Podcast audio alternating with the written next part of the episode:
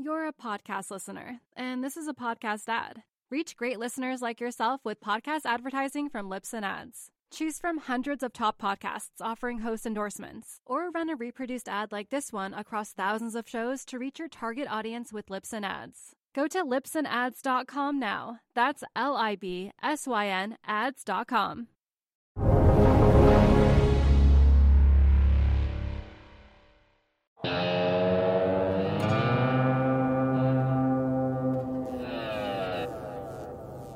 Welcome to Real Vision. It's Tuesday, October 6, 2020, just after market close in New York. This is the Real Vision Daily Briefing. It's TG Tuesday. I'm joined shortly by Tony Greer. But first, with the day's stories, Haley Draznin. Hey Ash, equity markets sold off on Tuesday after President Trump announced that he will be ending stimulus negotiations until after the election in November you know, this puts a halt on a push to send trillions of additional dollars to Americans who are still struggling uh, due to the coronavirus pandemic and economic shutdown. We saw the dollar surge against most major currencies, bonds rallied, and oil pared its early gains. This comes as Fed Chairman Jerome Powell this morning made some remarks in a virtual economic conference. You know, he's been outspoken in the last few weeks about the importance of fiscal stimulus to helping uh, recovery. And um, here is what he reiterated again this morning. I'm going to read it for you now.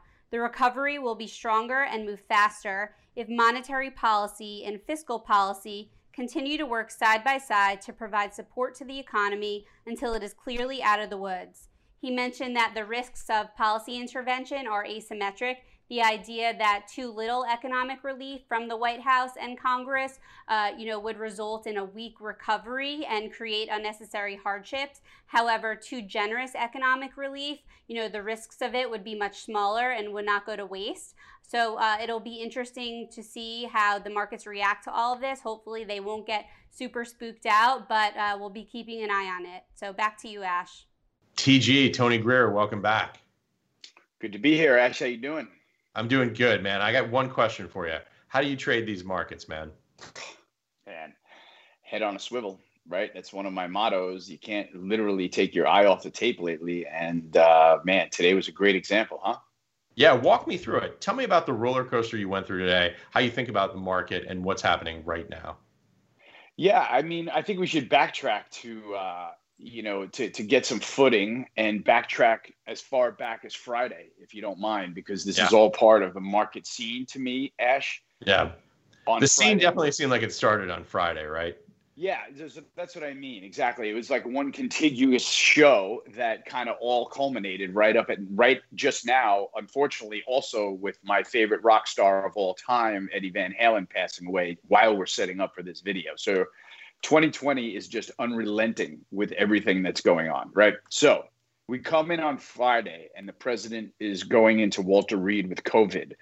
We have a heavy, heavy selling episode on Friday. We almost ticked minus 2,000 on the tick index extreme, which means again that everybody is hitting bids and there's heavy selling going on but the market bounces off of 3300 and rallies right? So it was very interesting that we have these optics of the president going into the hospital over the weekend and there's major concern about his health. So the market takes that dip on friday and it was a very serious one.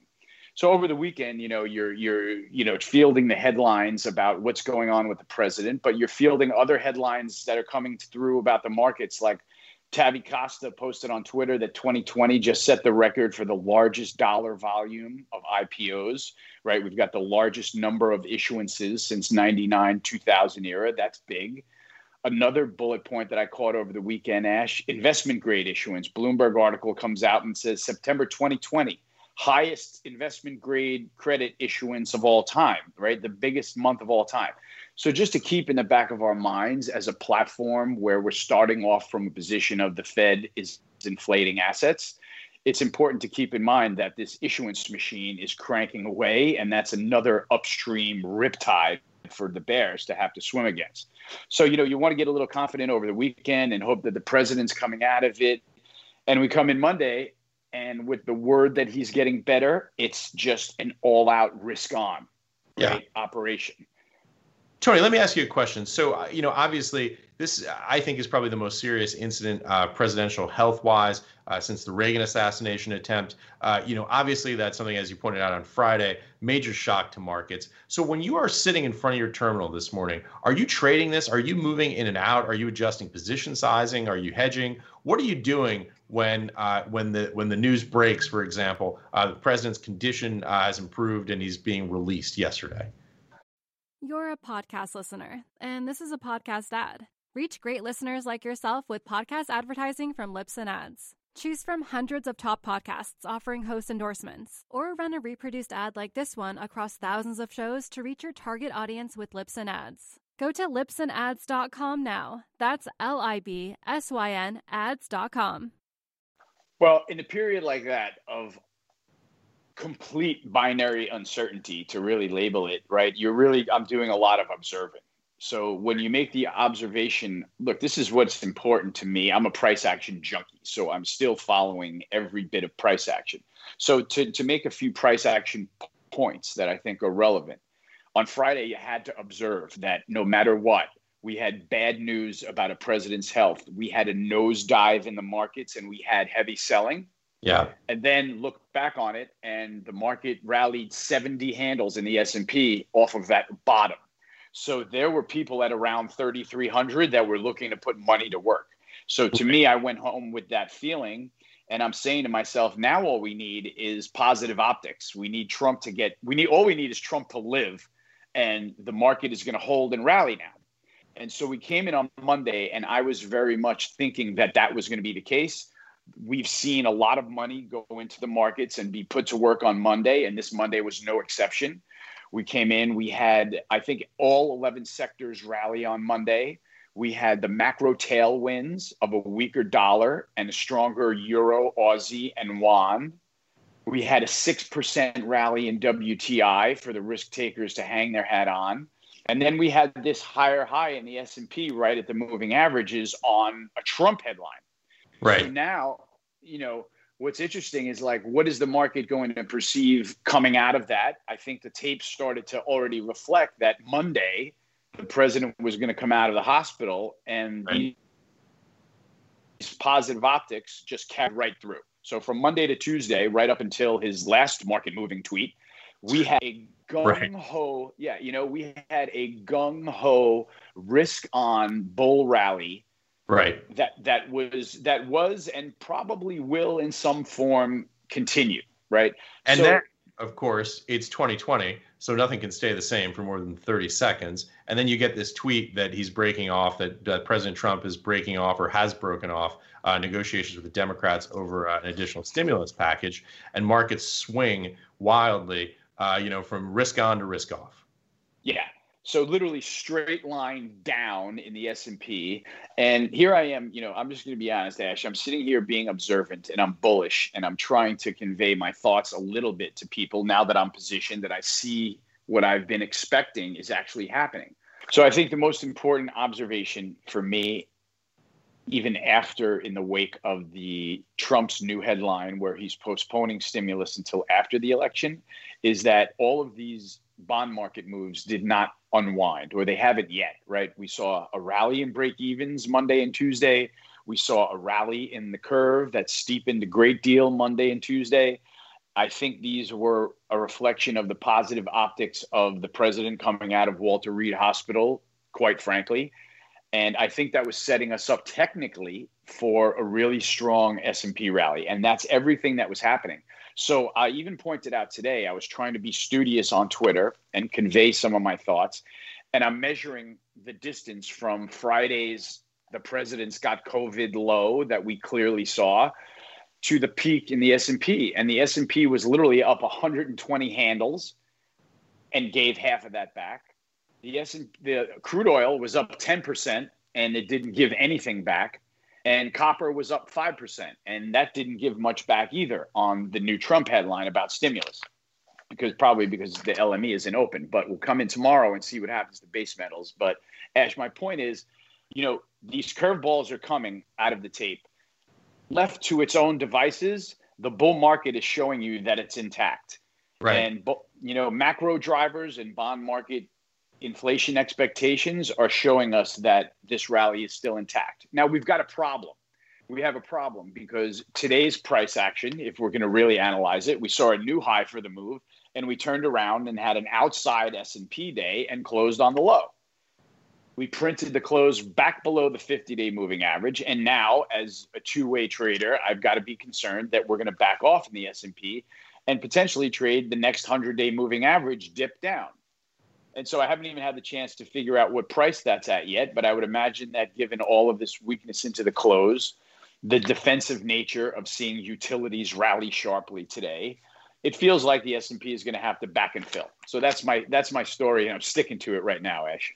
Yeah, now I'll add one last wrinkle because again, it's 2020. I think it's after the bell here. We've got this huge report, 16 month investigation uh, by the House Judiciary Subcommittee 449 page report released today. I'll just read the headline, uh, the lead straight out of the Wall Street Journal. America's biggest technology companies have leveraged their dominance to stamp out competition and stifle innovation, according to a Democratic led House panel, which called for Congress to force tech giants to separate popular online platforms from their business lines. So, wow. I mean, this is this story uh, it's there's so much there's so much noise there's so much churn in these markets that I don't even see this story breaking through yet on the news wires. Uh, this is an absolutely massive story. Obviously, tech the big winners uh, throughout the course of this COVID crisis, and it sounds as though uh, a Democratic-led House Judiciary Committee is talking about breaking them up. This reminds me of whatever it was, 1998, 1999, the Judge Penfield Jackson decision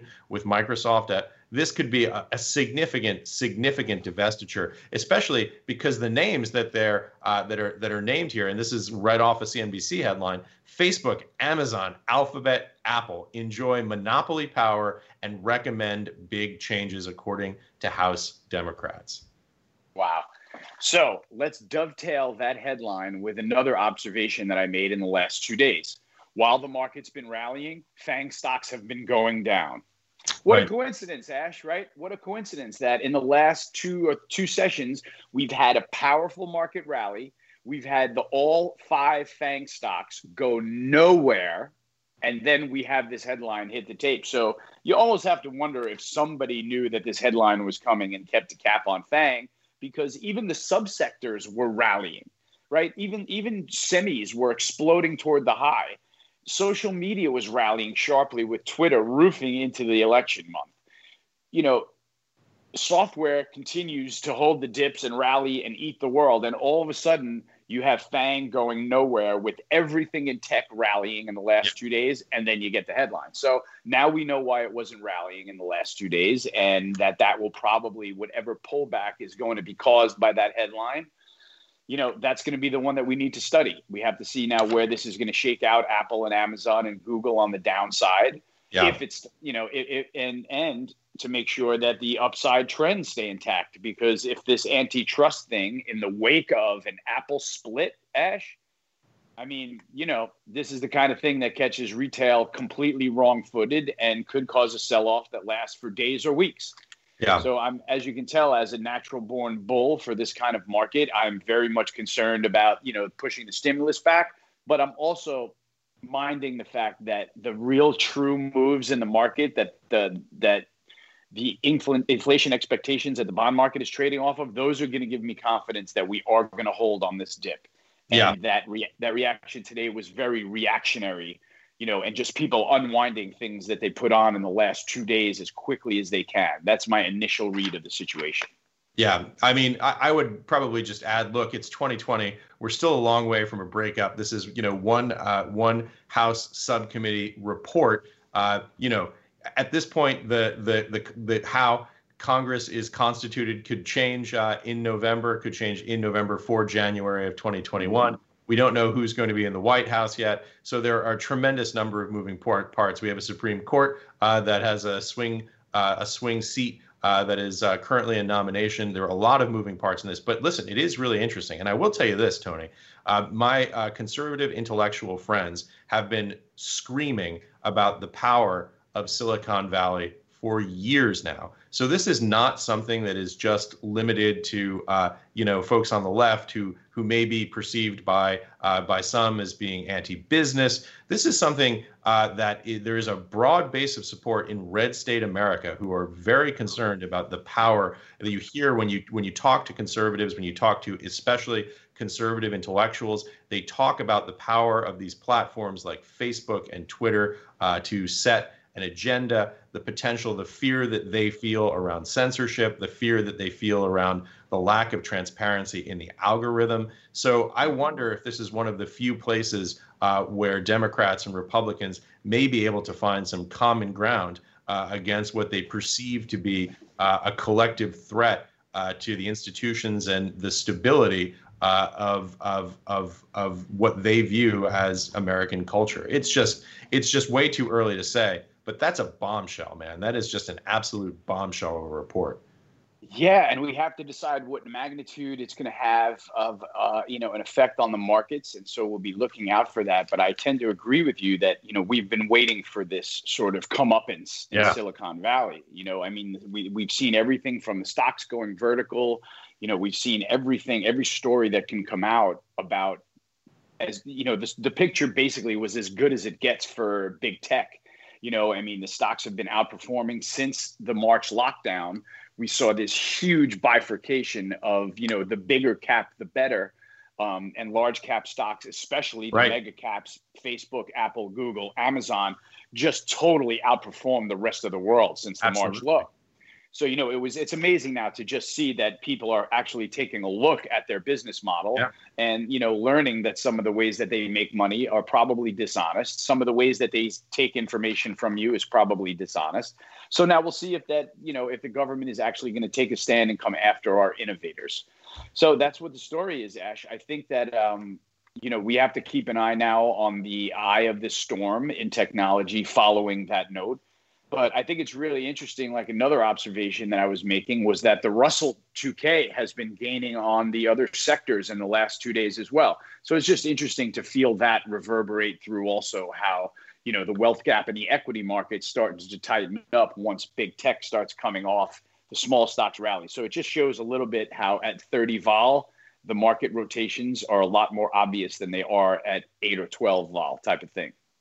Yeah, and I'll add one more final wrinkle here. Let's go back. Obviously, the 1999 uh, court decision uh, for the Microsoft uh, breakup was reversed, uh, and it obviously didn't take place. Microsoft hasn't been uh, broken up. Uh, but let's go back one further. 1984, the AT&T divestiture. I grew up in AT&T country, out by Bell Labs, you know, at, at, in Basking Ridge, New Jersey, in that area. That's where I grew up.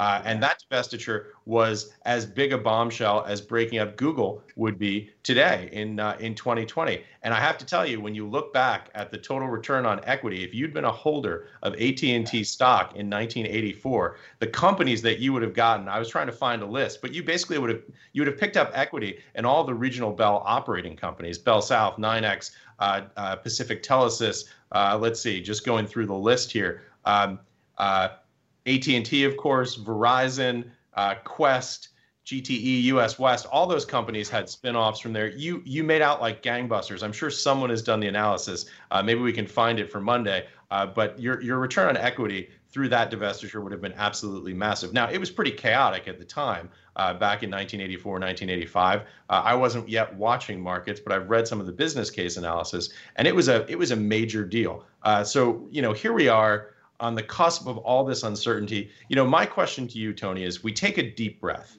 right? Mm-hmm. And we step back and we try and think a little bit more holistically about what's happened. What would your advice be to a younger Tony Greer 20 years ago, watching these markets now with the wisdom of experience, looking at all this, looking at the chaos, looking at all of the things that are unfolding, the news cycle, the political instability, uh, you know, instability or uncertainty around fiscal and monetary policy, political risk. I mean, the list goes on and on and on. What do you tell uh, a Tony Greer in 2000 uh, looking at these markets? How do you tell him to assess what's happening?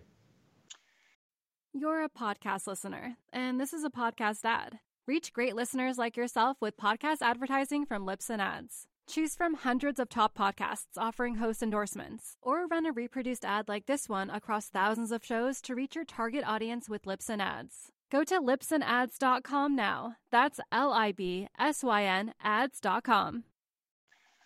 Uh, Ash, if I try to put together some of the lessons over the years that I've learned that have been valuable to me, I, I, think it comes back to the same thing of the sort of matchup of learning how to trade robotically. And learning how to trade a little bit robotically means letting the market dictate to you what is happening and study what the market is telling you is happening. I think that's the most important thing rather than sitting there and formulating a view in your textbook and then looking for the markets to match that. So I'm a big price action fan and watching what price action and price movements tell me.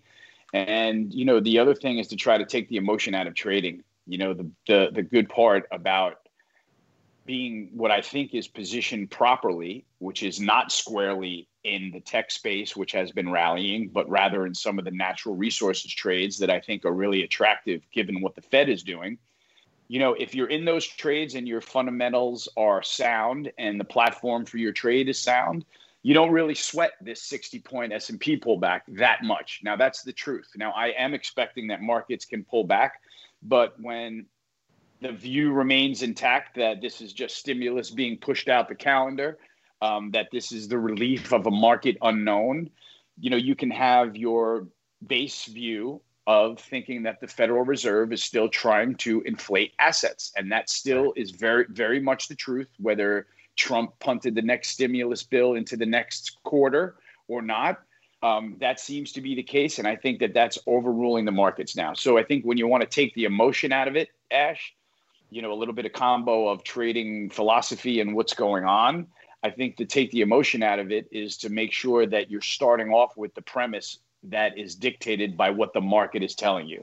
So we tried to sort of um, embrace all of those inflation expectations that were bubbling up on Monday and Tuesday, and notice that in the short period of time that they had to give all of that back, that they didn't yet, and that tomorrow may be another story but I'm going to have confidence that if those inflation's expect, inflation expectations stay bid where they are right now, then I'm going to be confident that the S&P is going to get back on its feet again, and this was just a short-term positioning issue.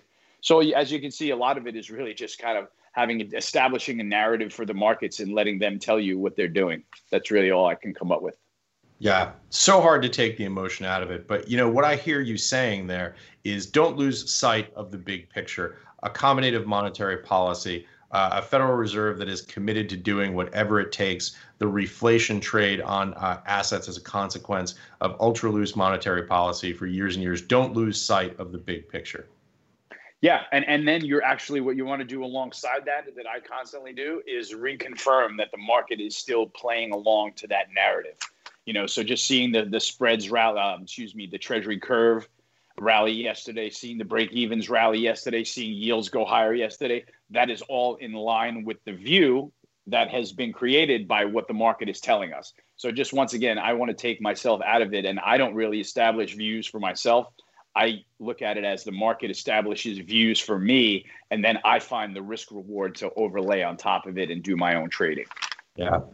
Tony, one final question. When you wake up at whatever ungodly hour you get up at 4:30, 5 o'clock in the morning to get a jump on markets, what are you going to be looking at tomorrow?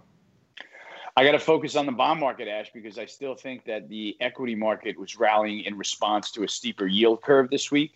You know, we're only two sessions through a big five session heart of October week where we should be expecting God knows what to happen. Um, you know, it's definitely getting to the heart of the matter, though, and saying, is this inflation pickup story still intact? And will it still be intact for the next couple of weeks? And if so, then I want a position to buy a dip in the S&P. If I feel like those inflation expectations fully revert to where they came from two weeks ago and we give all that back because the stimulus is now delayed, that's going to be a big problem for the stock market. So I think that that's really the you know it doesn't come to it doesn't come down to that tech headline. It doesn't come down to the president's headline. You know, it still for me is going to come back to the macro factors. And if I have to touch on one macro factor that I think is important now that I just thought of, which we haven't yet, is that Christine Lagarde this morning was saying that you know she's basically echoing Mario Draghi with a whatever it takes kind of thing for the ECB now And this morning she led on that if negative rates were the necessary next move, that that would be her necessary next move. So we have to be careful now that she doesn't try to halt her currency from inflating too much and weaken her currency, and then we go on a dollar run that knocks risk off of its path. So I think those two things, Ash, are probably the top things on my mind, right? Following the treasury markets and the FX markets really closely to see if they hold on to that macro picture that they've been painting for the stock market for the last week, or I would say three to four days more accurately. And that was risk on and let's buy them. So we'll see yeah. if there's follow through. Dollar going on a bull run would change everything. Sure would. Yeah. Tony Greer, editor of Morning Navigator. Thanks for joining us. Thanks for having me, Ash. Great day.